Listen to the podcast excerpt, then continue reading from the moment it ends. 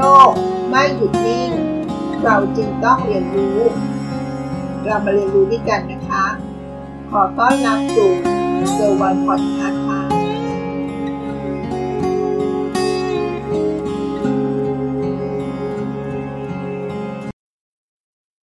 ในวันนี้มีเรื่องที่น่าสนใจมากๆ จะมาแบ่งปันกันนะคะ เป็นเรื่องเกี่ยวกับเทคโนโลยีที่น่าจับตา ถึงสิบเทคโนโลยีทีเดียวนะคะ ซึ่งเป็นการเข้าร่วมงาน Thailand Tech Show 2020 ค่ะ เป็นงานแสดงเทคโนโลยี และนวัตกรรมครั้งใหญ่ในรูปแบบของออนไลน์นะคะ ซึ่งจัดโดยสำนักงานพัฒนาวิทยาศาสตร์ และเทคโนโลยีแห่งชาติ หรือในชื่อที่เรารู้จักกันดีก็คือ สวทช นั่นเองค่ะ อยู่ภายใต้กระทรวงการอุดมศึกษา วิทยาศาสตร์ วิจัยและนวัตกรรม หรือชื่อย่อว่าอวค่ะ ในวันที่ 2 ธันวาคม 2563 ภายใต้แนวคิดถีชีวิตใหม่ นวัตกรรม เพื่อการลงทุนสำหรับเนื้อหาหรือหัวข้อที่ฟัง และนำมาส่งต่อในวันนี้ เป็นหัวข้อเรื่องที่ชื่อว่า 10 เทคโนโลยีที่น่าจับตามองสำหรับธุรกิจ โดยดรนรงค์ สิริเลิศวรกูล ผู้อำนวยการสำนักงานพัฒนาวิทยาศาสตร์ และเทคโนโลยีแห่งชาติ ซึ่งเนื้อหาค่อนข้างยาวนะคะ ก็เลยแบ่งออกเป็นสองภาคด้วยกันนะคะ ซึ่งในภาคแรกหรือภาคที่หนึ่งนั้น เราจะกล่าวถึง10เทคโนโลยีที่น่าจับตามองของธุรกิจ แค่10เทคโนโลยีแรกก่อนนะคะ ส่วนอีก EP หนึ่งนะคะ ในภาคที่ 2 เราก็จะกล่าวถึง เทคโนโลยีที่เหลืออีก 6 เทคโนโลยีที่น่าจับตามองค่ะ ในวันนี้เรามาฟัง 4 เทคโนโลยีแรกกันก่อนนะคะ ที่น่าจับตาของธุรกิจรวมทั้งเราด้วยนะคะ ก็ควรจะต้องติดตามเรื่องราวของเทคโนโลยีใหม่ ๆ ที่จะเกิดขึ้นในอนาคตอันใกล้นี้นะคะในระหว่างที่ฟังนั้น หากเกิดความงง สามารถที่จะดูภาพประกอบ ผ่าน Facebook ของเพจเกิร์วันได้นะคะ ก็จะใส่ภาพต่างๆ ที่พูดประกอบไปแต่ละหัวข้อ สามารถดูคู่กันได้เลยนะคะ ทางภาพและเสียง ติดตามกันฟังได้เลยนะคะ สนใจกันแล้วใช่ไหมคะฟังเลยค่ะ งานในวันนี้นะครับ กับการบรรยายในหัวข้อพิเศษ 10 Technologies to Watch กับการคาดการ์เทคโนโลยีที่จะส่งผลกระทบกับการดำเนินชีวิต และการดำเนินธุรกิจในช่วง 5-10 ปีข้างหน้าครับ เป็นหัวข้อที่ผู้ประกอบการไทยในปัจจุบันนะครับ ต้องรู้และต้องปรับตัวให้ทันเกี่ยวกับการเปลี่ยนแปลงของโลกแห่งเทคโนโลยี ในช่วงนี้ผมขอเชิญทุกท่านพบกับ ดรนรงค์สิริเลิศวรกุลผู้อำนวยการสำนักงานพัฒนาวิทยาศาสตร์และเทคโนโลยีแห่งชาติ หรือ สวทช ขอเรียนเชิญครับ สวัสดีครับ 10 เทคโนโลยีที่น่าจับตามองนะครับ เทคโนโลยีทำให้เราสามารถอยู่กับโควิดได้ ในช่วงเวลาที่ผ่านมาเราจะเห็นนะครับว่ามีการเปลี่ยนแปลงอย่างรวดเร็ว ต้องขอบคุณโควิดในรูปแบบหนึ่งนะครับ ที่กระตุ้นให้มนุษย์สามารถเปลี่ยนแปลงในสถานการณ์ที่เกิดขึ้นได้อย่างมากมาย อย่างที่เราไม่คาดคิดนะครับ อย่างน้อยสุดส่วนหนึ่งก็คือประเทศได้ได้รับการยอมรับนะครับว่า เป็นหนึ่งในประเทศที่สามารถจัดการสถานการณ์โควิดได้เป็นอย่างดี ขอบคุณบุคลากรทางการแพทย์ ขอบคุณทุกคน คุณทุกท่านนะครับที่ช่วยกันดูแลความสะอาดนะครับใส่หน้ากากนะครับทิ้งระยะห่างต่างๆนะครับ เพื่อเราสามารถอยู่กับมันได้อย่างจริงจังและยั่งยืนต่อไปข้างหน้านะครับ แน่นอนนะครับส่วนหนึ่งจากการประพฤติปฏิบัติตัวของเราเองก็ตาม และวิทยาศาสตร์เทคโนโลยีจะเข้ามาช่วยท่านในช่วงเวลาที่ผ่านมานะครับ เราอยู่กับโควิดอย่างที่ผมเคยเรียนนะครับว่าโควิดจะอยู่กับเราไปอีกสักหนึ่งสักพักหนึ่ง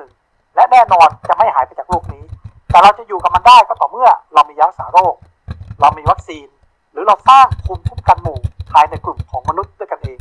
มาดูครับว่า 10 เทคโนโลยีที่เราจะพบกันในครั้งนี้ประกอบไปด้วยอะไรบ้าง และแน่นอนนะครับ เทคโนโลยีที่หนึ่งหลีกเลี่ยงไม่ได้เลย ที่เราจะพูดถึงเทคโนโลยีเกี่ยวกับการผลิตวัคซีนนะครับในช่วงเวลาที่ผ่านมาขณะที่เราสนุกสนานกับการเขาเรียกอะไรฮะเฉลิมฉลองปีใหม่ 2563 ก่อนหน้านั้นเราได้ข่าวนะครับว่ามีผู้ป่วยติดโรคโควิด -19 สมัยนั้นยังไม่ได้เรียกด้วยซ้ำไป ชื้อที่เราเรียกว่าซาโควี2นะครับที่มีการติดที่คนจีนจำนวนหนึ่งที่เมืองอู่ฮั่นมีการถกเถียงกันนะครับว่าเกิดขึ้นจากที่ไหนแพร่กระจายอย่างไรใครเป็นต้นเหตุ มีการสกรีนนิ่งมีการจัดการเราก็ดูติดตามข่าวอย่างต่อเนื่อง และวันหนึ่งหลังจากการที่เราฉลองเฉลิมฉลองปีใหม่แล้ว เราก็พบผู้ป่วยรายแรกในประเทศไทยเมื่อ 13 มกราคม 2563 เป็นผู้ป่วยรายแรกนอกประเทศจีน จากวันนั้นถึงวันนี้นะครับรัฐบาลดูแล ประชาชนดูแลบุคลากรทางแพทย์ดูแลสภาพภายในประเทศอย่างดีนะครับจนถึงปัจจุบันอย่างที่ผมเรียนแล้ว ประเทศไทยเป็นหนึ่งในประเทศที่รับการยอมรับอย่างดีจากสากล แล้วเราเองก็ยังไม่เชื่อตัวเราเองนะครับ ว่าเรามีความสามารถอย่างสูง ทั้งบุคลากรทางแพทย์ทั้งอสมหรืออาสาสมัครทางสาธารณสุข ที่ช่วยดูแลให้ประเทศปลอดภัยอยู่ในปัจจุบันนี้ และแน่นอนนะครับส่วนหนึ่งที่เราพูดคุยกันอยู่ตลอดก็คือมียารักษาหรือไม่ ปัจจุบันอย่างน้อยมียาอยู่ 2 กลุ่มนะครับ ที่ขึ้นทะเบียนกับ US FDA หรือองค์การอาหารและยาของสหรัฐอเมริกานะครับ ที่บอกว่ายาสองตัวนี้ได้รับการขึ้นทะเบียนเพื่อใช้ในการรักษาสิ่งที่เรียกว่าโควิด -19 แต่ขณะเดียวกันก็ยังมีการตกเถียงกับ WHO นะครับว่ามีความเหมาะสมมีผลข้างเคียงเกิดขึ้นกับการใช้ยาเหล่านั้นหรือไม่ แต่แน่นอนสิ่งหนึ่งที่เราพูดคุยกัน แล้วก็ถามหาอยู่ตลอดเวลาว่า ถึงเวลาแล้วหรือยังที่เราจะได้รับสิ่งที่เรียกว่าวัคซีน พื่อเป็นภูมิคุ้มกันตัวเราจากการติดเชื้อโรคเหล่านี้นะครับ มาดูนะครับในช่วงเวลาที่ผ่านมาเราจะเห็นว่าเรามีข่าวในสิ่งเหล่านี้อยู่มากมาย ไม่ว่าจะเป็นเรื่องยา เรื่องการผู้ป่วยในประเทศ ผู้ป่วยต่างประเทศ การเคลื่อนนะครับการติดต่อสื่อสารและแน่นอนมีผลกระทบต่อชีวิตเรา มีผลกระทบต่อเศรษฐกิจของตัวเราเองทั้งเศรษฐกิจในครัวเรือน เศรษฐกิจระดับภาค ระดับภูมิภาครวมถึงเศรษฐกิจโลก แล้วเราก็มีความคาดหวังถึงเรื่องวัคซีน เราพูดถึงเทคโนโลยีที่เราหลีกเลี่ยงไม่ได้นะครับ แล้วก็ผู้คนกำลังถามหาอยู่ว่าเมื่อไหร่จะมีวัคซีน แล้ววัคซีนเหล่านี้มีความปลอดภัยกับพวกเราหรือไม่ มีการใช้งานได้อย่างกว้างขวางจริงหรือไม่ เราก็มาต้องเรียนรู้นะครับว่าเทคโนโลยีที่เกี่ยวกับการผลิตวัคซีนเป็นอย่างไร หลักการง่าย ๆนะครับ ก็คือร่างกายมนุษย์เนี่ยนะครับถ้ามีสิ่งแปลกปลอมเข้ามาในร่างกายร่างกายมนุษย์ก็จะสร้างภูมิคุ้มกันขึ้นมานะครับเพื่อจะทำลายสิ่งแปลกปลอมเหล่านั้น เพื่อเราสามารถดำรงชีวิตอยู่ได้นั่นคือหลักการพื้นฐานเลยของการผลิตวัคซีน คโนโลยีในการผลิตวัคซีนนะครับ หลายคนได้มีการเรียนรู้มาในอดีตนะครับว่าสามารถเอาเชื้อโรคที่มีสภาพยังมีชีวิตอยู่ หรือยังเป็นเชื้อเป็นนะครับ แต่มีฤทธิ์อ่อนแรงลงใส่เข้ามาในร่างกายเรา ร่างกายเราก็จะสร้างภูมิคุ้มกัน และเมื่อเชื้อโรคจำนวนมากเข้ามาภูมิคุ้มกันร่างกายเราก็สามารถต่อสู้กับโรคภัยไข้เจ็บเหล่านั้นได้นะครับ ประเภทที่ 2 ก็คือเอาเชื้อเหล่านั้นนะครับทำให้เสียชีวิตหรือตายแล้ว ใส่เข้ามาในร่างกายเรา ก็จะมีโปรตีนที่มันเป็น สิ่งแปลกปลอมเหล่านี้นะครับทำให้ร่างกายเราสร้างภูมิคุ้มกันได้เช่นเดียวกัน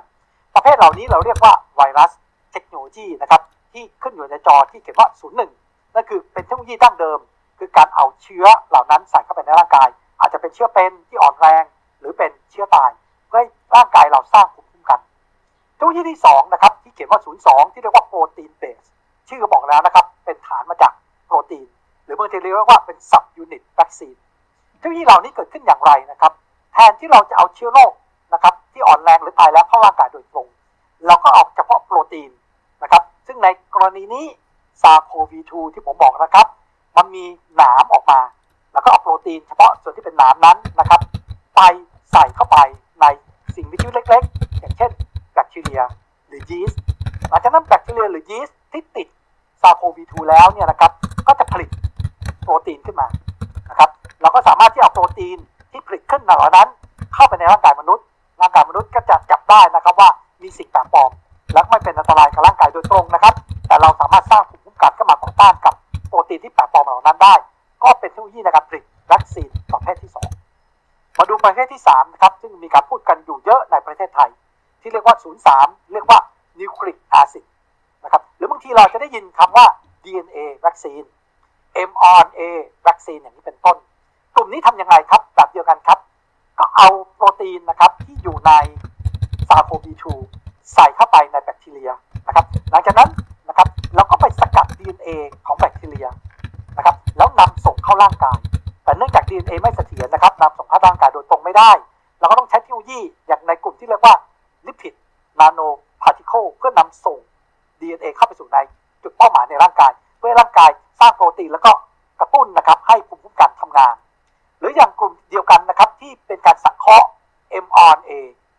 หลังจากนั้นเอา mRNA ใส่เข้ามาในร่างกาย ร่างกายก็จะสร้างโปรตีนแล้วก็กระตุ้นภูมิคุ้มกันนะครับด้วยตัวเราเองอย่างนี้เรียกว่าเทคโนโลยีที่ 3 เรียกว่านิวคลิกแอซิดนะครับส่วนเทคโนโลยีที่ 4 ก็คือการฝาก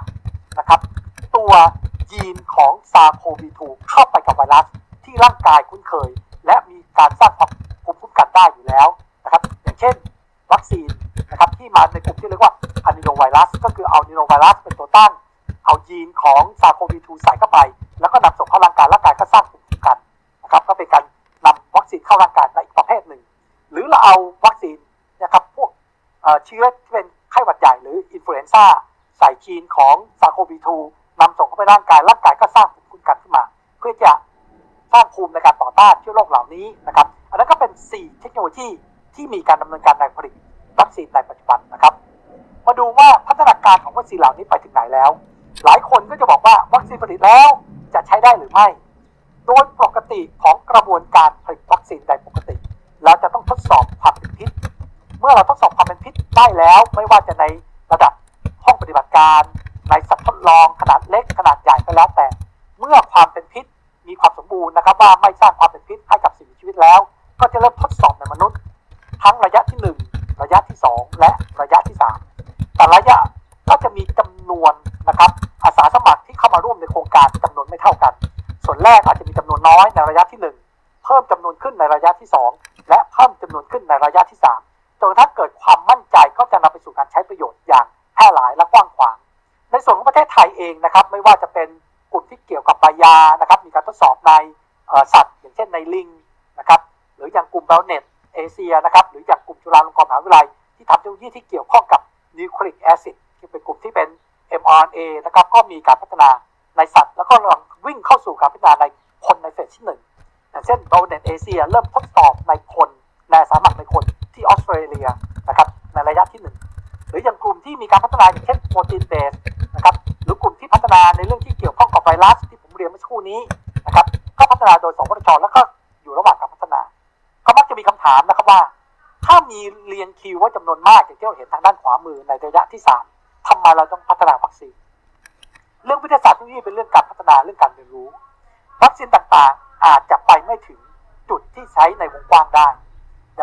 เยอะแยะมากมายนะครับ เดี๋ยวเราพูดคุยกัน แต่การพัฒนาวัคซีนในปัจจุบันถึงแม้ไม่ได้ใช้ หรืออาจจะมีโอกาสไม่ได้ใช้ แต่ก็ยังเป็นแบ็กอัพแผนเป็นแผนสำรองนะครับสำหรับโอกาสที่อาจจะมีการได้ใช้ในอนาคต ขณะเดียวกันองค์ความรู้ของการพัฒนาวัคซีนจะยังคงอยู่กับนักวิชาการไทยนะครับแล้วก็นักวิทยาศาสตร์ของไทย เมื่อเกิดเหตุฉุกเฉิน ไม่ว่าเรื่องใด ๆ ก็ตามที่มีความจำเป็นต้องผลิตวัคซีน เพื่อความมั่นคงศักยภาพของประเทศ เราก็จะมีศักยภาพจากการเรียนรู้ในการผลิตวัคซีนเหล่านี้ การใช้เทคโนโลยีเหล่านี้ในการผลิตวัคซีนสำหรับประเทศไทยลองดูนะครับว่าเราพูดถึงไฟเซอร์เราพูดถึงโมเดอร์นาเราพูดถึงวัคซีนจำนวนหนึ่ง แต่ก็ทราบดีนะครับว่ามีเปอร์เซ็นต์นะครับความน่าเชื่อถือเท่าไหร่ มีการทดลองในมนุษย์แล้วจำนวนเท่าไหร่ ขณะเดียวกันวัคซีนบางประเภทก็ยังมีความสามารถนะครับที่ไม่เสถียรในอุณหภูมิสูง จึงมีความจำเป็นต้องเก็บที่ลบ 70 องศาเซลเซียส การขนส่งจะเป็นอย่างไร การฉีดจะต้องฉีดกี่ครั้ง ฉีดกี่เข็ม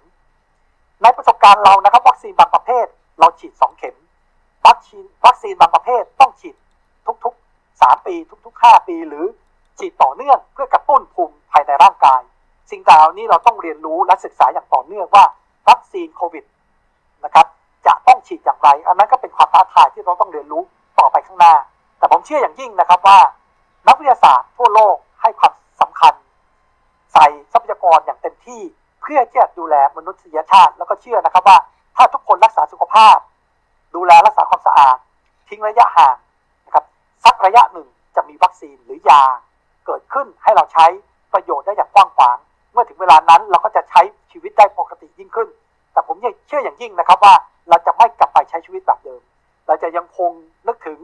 นะครับ เรื่องสุขภาพ เรื่องความสะอาดเป็นสำคัญในชีวิตในอนาคต รวมถึงการใช้ชีวิตการใช้เทคโนโลยี ที่เป็นเทคโนโลยีทางไกลเทคโนโลยีออนไลน์ เข้ามาสู่ชีวิตเราแล้วนะครับ แล้วก็จะอยู่กับเราต่อไปนะครับ อันนั้นเราก็พูดถึงเทคโนโลยีที่ 1 มาดูต่อในเทคโนโลยีที่2นะครับที่เราให้ชื่อว่ายาแก้ไขความชราเมื่อสักครู่นี้นะครับ เรากำลังพูดถึงเทคโนโลยีที่เกี่ยวข้องกับการแพทย์ แล้วเราก็ทราบกันดีนะครับว่า เราเพิ่งทราบในตัวเราเองเหมือนกันสำหรับคนไทยว่าเรามีระบบสาธารณสุขที่ดีมาก บุคลากรทางการแพทย์บริการทางการแพทย์เราดีมาก ขณะเดียวกันอสมทำหน้าที่ได้ดีมากนะครับทำให้ทั่วโลกนะครับประจักษ์ในความสามารถของประเทศไทย บนฐานขององค์ความรู้บนฐานของวิทยาศาสตร์ และเทคโนโลยีโดยแท้นะครับในทุกที่นี้เรากำลังพูดถึงยาแก้ไขความชรา ไม่ได้ชะลอความชราไม่ใช่ฟื้นฟู อย่างเดียวนะครับ แต่สามารถทำให้เรายังกลับมาเป็นคนหนุ่มได้ เมื่อสมัยก่อนเราจะพูดถึงสิ่งที่เราเรียกว่า ยา เราพูดถึงอาหารเสริม เราพูดถึงเครื่องสำอาง เราพูดถึงสิ่งต่างๆ ที่จะมาฟื้นฟูร่างกาย มาดูครับว่าเวลาเราพูดถึงยาแก้ไขความชราหมายความว่าอย่างไร ก่อนไปถึงจุดนั้นสิ่งแรกที่เราต้องเข้าใจก่อนก็คือว่า อะไรคือสาเหตุที่ทำให้เกิดการแสดงออกถึงความชรา เช่น ผิวหนังเหี่ยวย่นความชื้นของผิวหนังลดลง หรือแม้กระทั่งการกระทำงานของระบบร่างกายเราช้าลง ตอบสนองได้ช้าลง สมองมีการเสื่อมนะครับ เกิดอัลไซเมอร์ เกิดการสั่น การเดินไม่ตรง การรักษาสมดุลของร่างกาย มีความผิดปกติ สิ่งต่างๆ เหล่านี้ส่วนหนึ่งนะครับผมเรียนนะครับ สาเหตุหนึ่งเกิดขึ้นจากสาย DNA ในข้อต่อในสาย DNA เกิดการเสื่อมสภาพหรือชำรุด แล้วเมื่อชำรุดมากขึ้นเรื่อยๆนะครับ ก็แสดงออกทางกายภาพเพิ่มขึ้น เทคโนโลยีที่เรากำลังพูดถึงอยู่ในปัจจุบันนั้นก็จะเข้าไปแก้ไข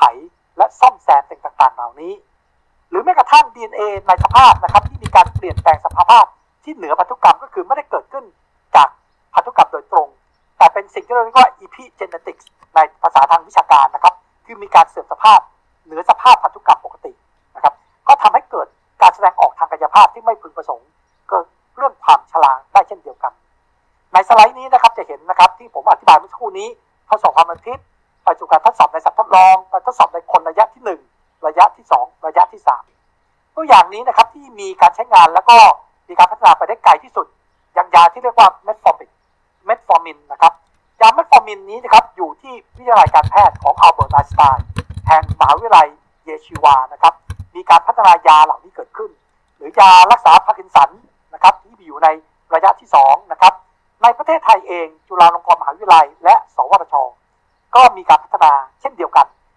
นี้เราชื่อว่า Red Gem หรืออัญมณีแดง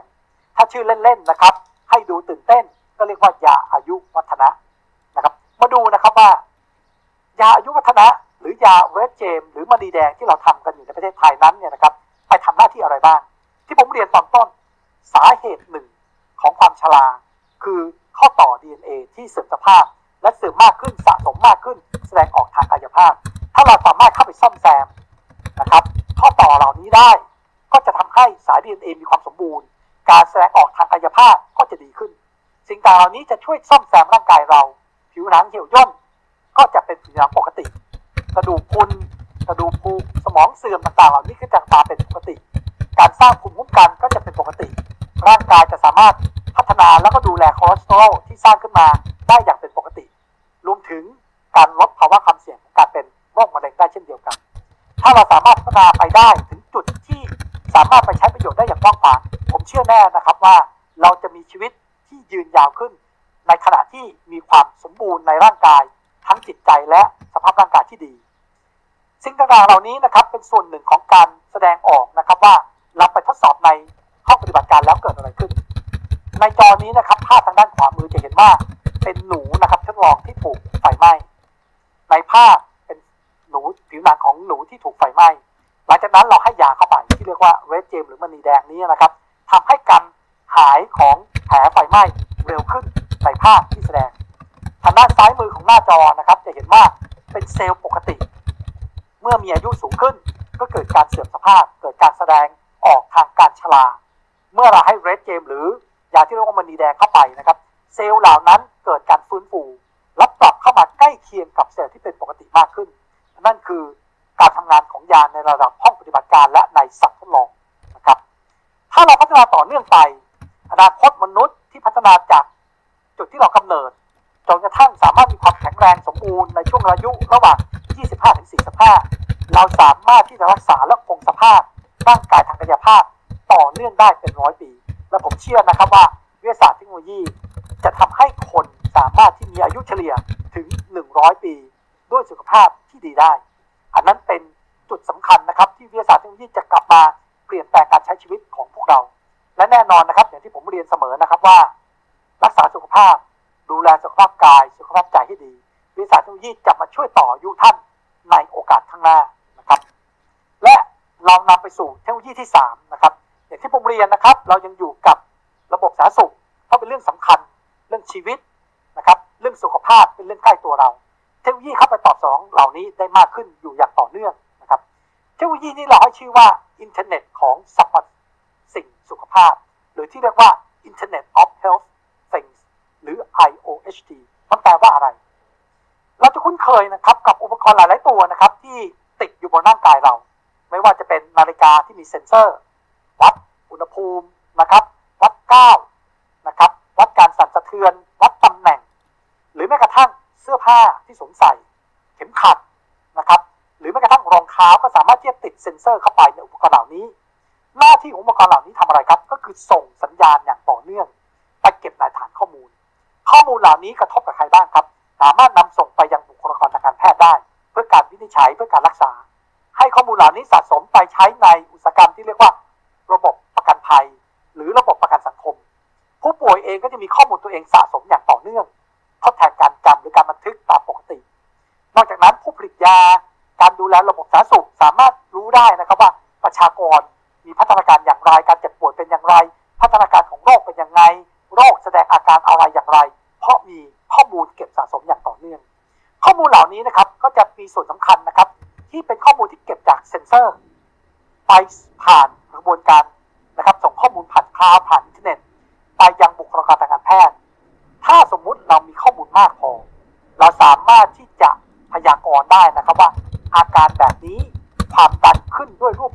นี้นะครับความเต้นหัวใจมีรูปแบบแบบนี้ จากข้อมูลที่เรามีอยู่ในอดีตจำนวนมากเราสามารถบอกได้เลยนะครับว่ามีโอกาสจะเกิดโรคอะไร การวินิจฉัยโรคจะเร็วขึ้น การให้การดูแลรักษา การป้องกันจะทำได้เร็วขึ้น และตรง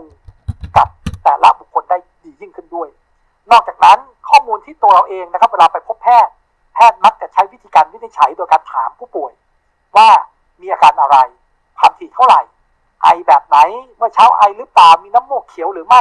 ล้วนแล้วเป็นการเก็บข้อมูลนะครับ เพราะข้อมูลเหล่านี้สำคัญในการที่จะบอกว่าคุณเป็นโรคอะไร แต่บ่อยครั้งในฐานะที่เราเป็นผู้ป่วย เราอาจจะตอบไม่ได้ไม่ชัดจำได้ว่ามีน้ำมูกมาสามวันที่แล้วนะครับแต่ถ้าเรามีเซ็นเซอร์เหล่านี้เราสามารถเก็บข้อมูลได้อย่างต่อเนื่อง ทั้งสัญญาณชีพนะครับการทำงานของร่างกายเราอย่างต่อเนื่อง จะมีความแม่นยำและเก็บอย่างต่อเนื่อง การวินิจฉัยโรค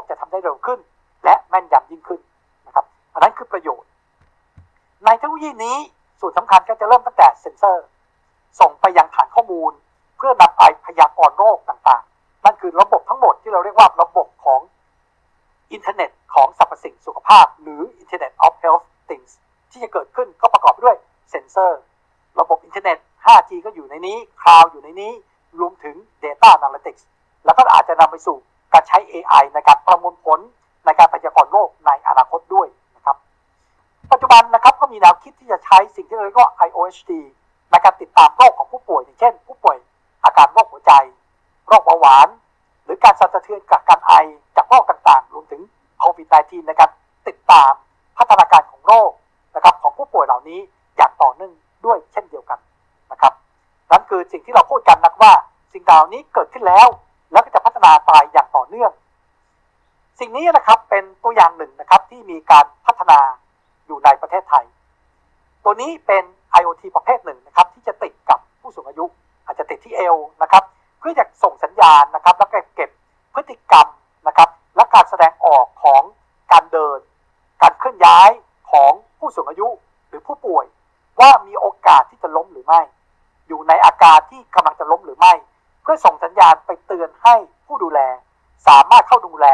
ได้อย่างทันท่วงที หรือสามารถปรับแก้ไขสถานที่อยู่ ที่พักอาศัยให้แน่ใจว่าไม่ไปรบกวน หรือสภาพแวดล้อมที่ไม่เหมาะสมที่ทำให้เกิดการล้ม แล้วเราทราบกันดีนะครับว่า ผู้สูงอายุเมื่อล้มแล้วเป็นสาเหตุหลักเลยนะครับ ที่นำไปสู่อาการป่วยในโอกาสและโรคต่างๆ ต่อเนื่อง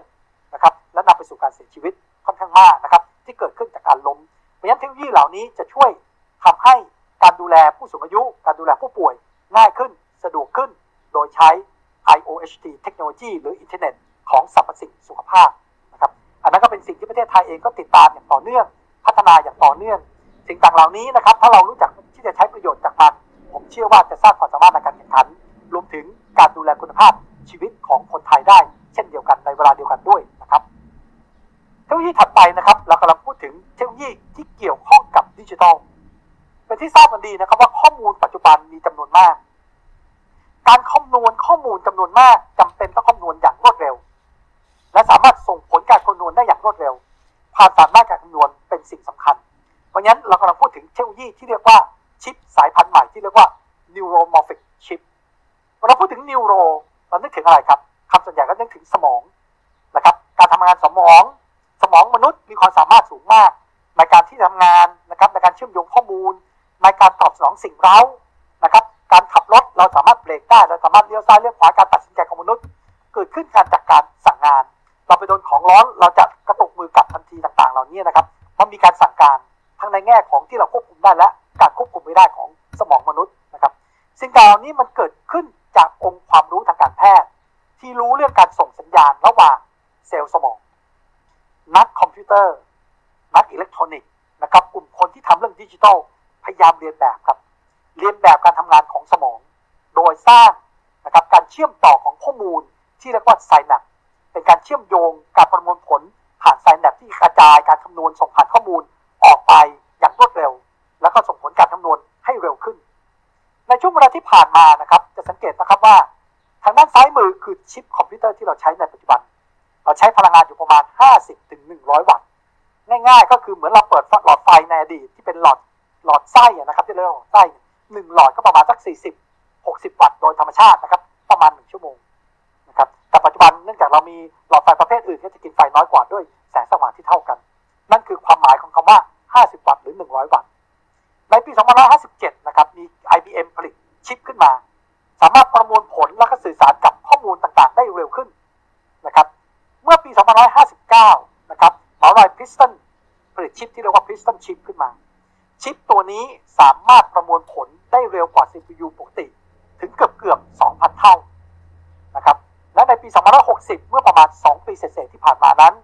Intel ซึ่งเป็นเจ้าแห่งการผลิตชิปอยู่แล้วนะครับ ผลิตชิปที่เรียกว่าโลหิขึ้นมา ชิปตัวนี้สามารถคำนวณได้เร็วกว่าชิปปกติถึง 1 ล้านเท่า แต่ประหยัดพลังงานนะครับ เพราะใช้พลังงานน้อยกว่าชิปปกติถึง1 พันเท่า แปลว่าอะไรครับคำนวณได้เร็วขึ้น ใช้พลังงานลดลง เมื่อเราใช้พลังงานในการคำนวณลดลง อายุของแบตเตอรี่ที่ใช้กับคอมพิวเตอร์หนึ่งเครื่อง เมื่อเราชาร์จไฟเต็ม ไปใช้ในที่ที่เราไม่สามารถใช้ไฟได้เราก็ใช้คอมพิวเตอร์ได้ ในเวลาที่ยาวขึ้นด้วยนะครับอันนั้นก็เป็นประสิทธิภาพของชิป ในปีนี้ 2013 นะครับ Intel ก็พัฒนาชิปไปอีกทำให้ชิปตัวนี้สามารถแยกกลิ่นของสารเคมีได้ถึง 10 ชนิด เพราะฉะนั้นชิปจะมีพัฒนาการที่เร็วขึ้น เมื่อชิปการประมวลผลมีพัฒนาการที่เร็วขึ้น จะส่งผลต่อการพัฒนาทางด้านเทคโนโลยี อย่างไร้ขีดจำกัดมากขึ้นเรื่อย ๆ ในอนาคต ประโยชน์ของชิปที่พัฒนาและคำนวณผลได้เร็วขึ้นเกิดอะไรขึ้นครับ ผมยกตัวอย่างอย่างเช่น การขับรถในปัจจุบัน มีการทดสอบในการขับรถจากจุดหนึ่งขณะที่รถอยู่อีกจุดหนึ่งเราสามารถขับรถอยู่ในห้องทำงาน และขับเคลื่อนรถที่อาจจะห่างไปหลายกิโลเมตรได้เช่นเดียวกันสัญญาณเหล่านี้จะต้องมีการประมวลอย่างรวดเร็ว เซ็นเซอร์ที่เก็บข้อมูล ไม่ว่าจะเป็นขอบทาง สัญญาณไฟจราจร สิ่งกีดขวาง ต้องส่งกลับมาที่ center มีการคำนวณอาจจะมีการคำนวณบางส่วนที่รถยนต์เอง ส่งผลงานคำนวณบางส่วนกลับมาที่คอมพิวเตอร์ส่วนกลาง ส่งกลับไป ความรวดเร็วทั้งในแง่ของการสื่อสาร ความรวดเร็วของการคำนวณของชิปเอง จะช่วยทำให้สิ่งเหล่านี้ต่อเนื่องได้นะครับอันนั้นก็เป็นส่วนหนึ่งที่มีความจำเป็นเรื่องความรวดเร็ว อย่างเช่น อุตสาหกรรมอื่น อย่างเช่นอุตสาหกรรมทางการแพทย์ จะดีขึ้นไหมครับว่า การที่เราต้องเอาผู้ป่วยมาพบกับบุคลากรทางแพทย์โดยตรง มีค่าใช้จ่าย มีต้นทุน มีระยะเวลาที่สำคัญที่สุด ที่ทำให้ผู้ป่วยเข้าถึงบุคลากรแพทย์ได้ช้าและบางครั้งเกิดเหตุถ้าเราสามารถรีโมทได้ คือใช้ทางไกลได้ ข้อมูลสัญญาณชีพของผู้ป่วยสามารถได้รับการประมวลผล ณจุดเกิดเหตุ ส่งข้อมูลสำคัญสำคัญเท่านั้น มาจากบุคลากรทางแพทย์สามารถทำงานได้ สิ่งต่างๆเหล่านี้จะทำให้สิ่งที่เราเรียกว่า telemedicine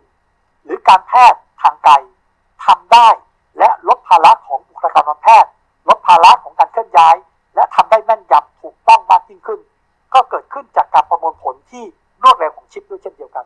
เดียวกันนะครับ ข้อมูลสำคัญสำคัญของเรา ที่พูดเรื่องความมั่นคงทางข้อมูลความปลอดภัยของข้อมูล ถ้าเรามีชิปที่ประมวลผลได้เร็ว สามารถที่จะเข้าโค้ด แก้โค้ดได้อย่างรวดเร็ว ปรับเปลี่ยนโค้ดได้อย่างรวดเร็วเมื่อถูก สิ่งร้าภายนอกด้วยเหตุผลใดๆต่าง ๆ ก็แล้วแต่สามารถเปลี่ยนแปลงปรับปรุงตัวเองได้อย่างรวดเร็วแต่การคำนวณ ก็จะทำให้มีความถูกต้องของข้อมูล และก็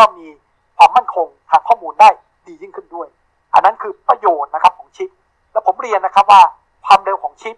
สามารถไปใช้ประโยชน์ได้อีกหลากหลาย ขึ้นอยู่กับจินตนาการของท่านเอง ว่าท่านจะจินตนาการว่าถ้ามีการประมวลที่เร็วขึ้น จะไปใช้ในเทคโนโลยีอะไรบ้าง และแน่นอนนะครับหนึ่งในเทคโนโลยีที่เราจะใช้กันเยอะ ก็คือข้อมูลทางด้านเทคโนโลยีชีวภาพ ที่มากขึ้นและมากขึ้นเรื่อย ๆ ต้องการการค้นหา ต้องการการพยากรณ์ ต้องการความรวดเร็วในการคำนวณ เพื่อนำไปใช้ประโยชน์ในการสร้างสิ่งต่างๆมากมาย และ 2 เทคโนโลยีไม่ว่าจะเป็นไบโอเทคโนโลยี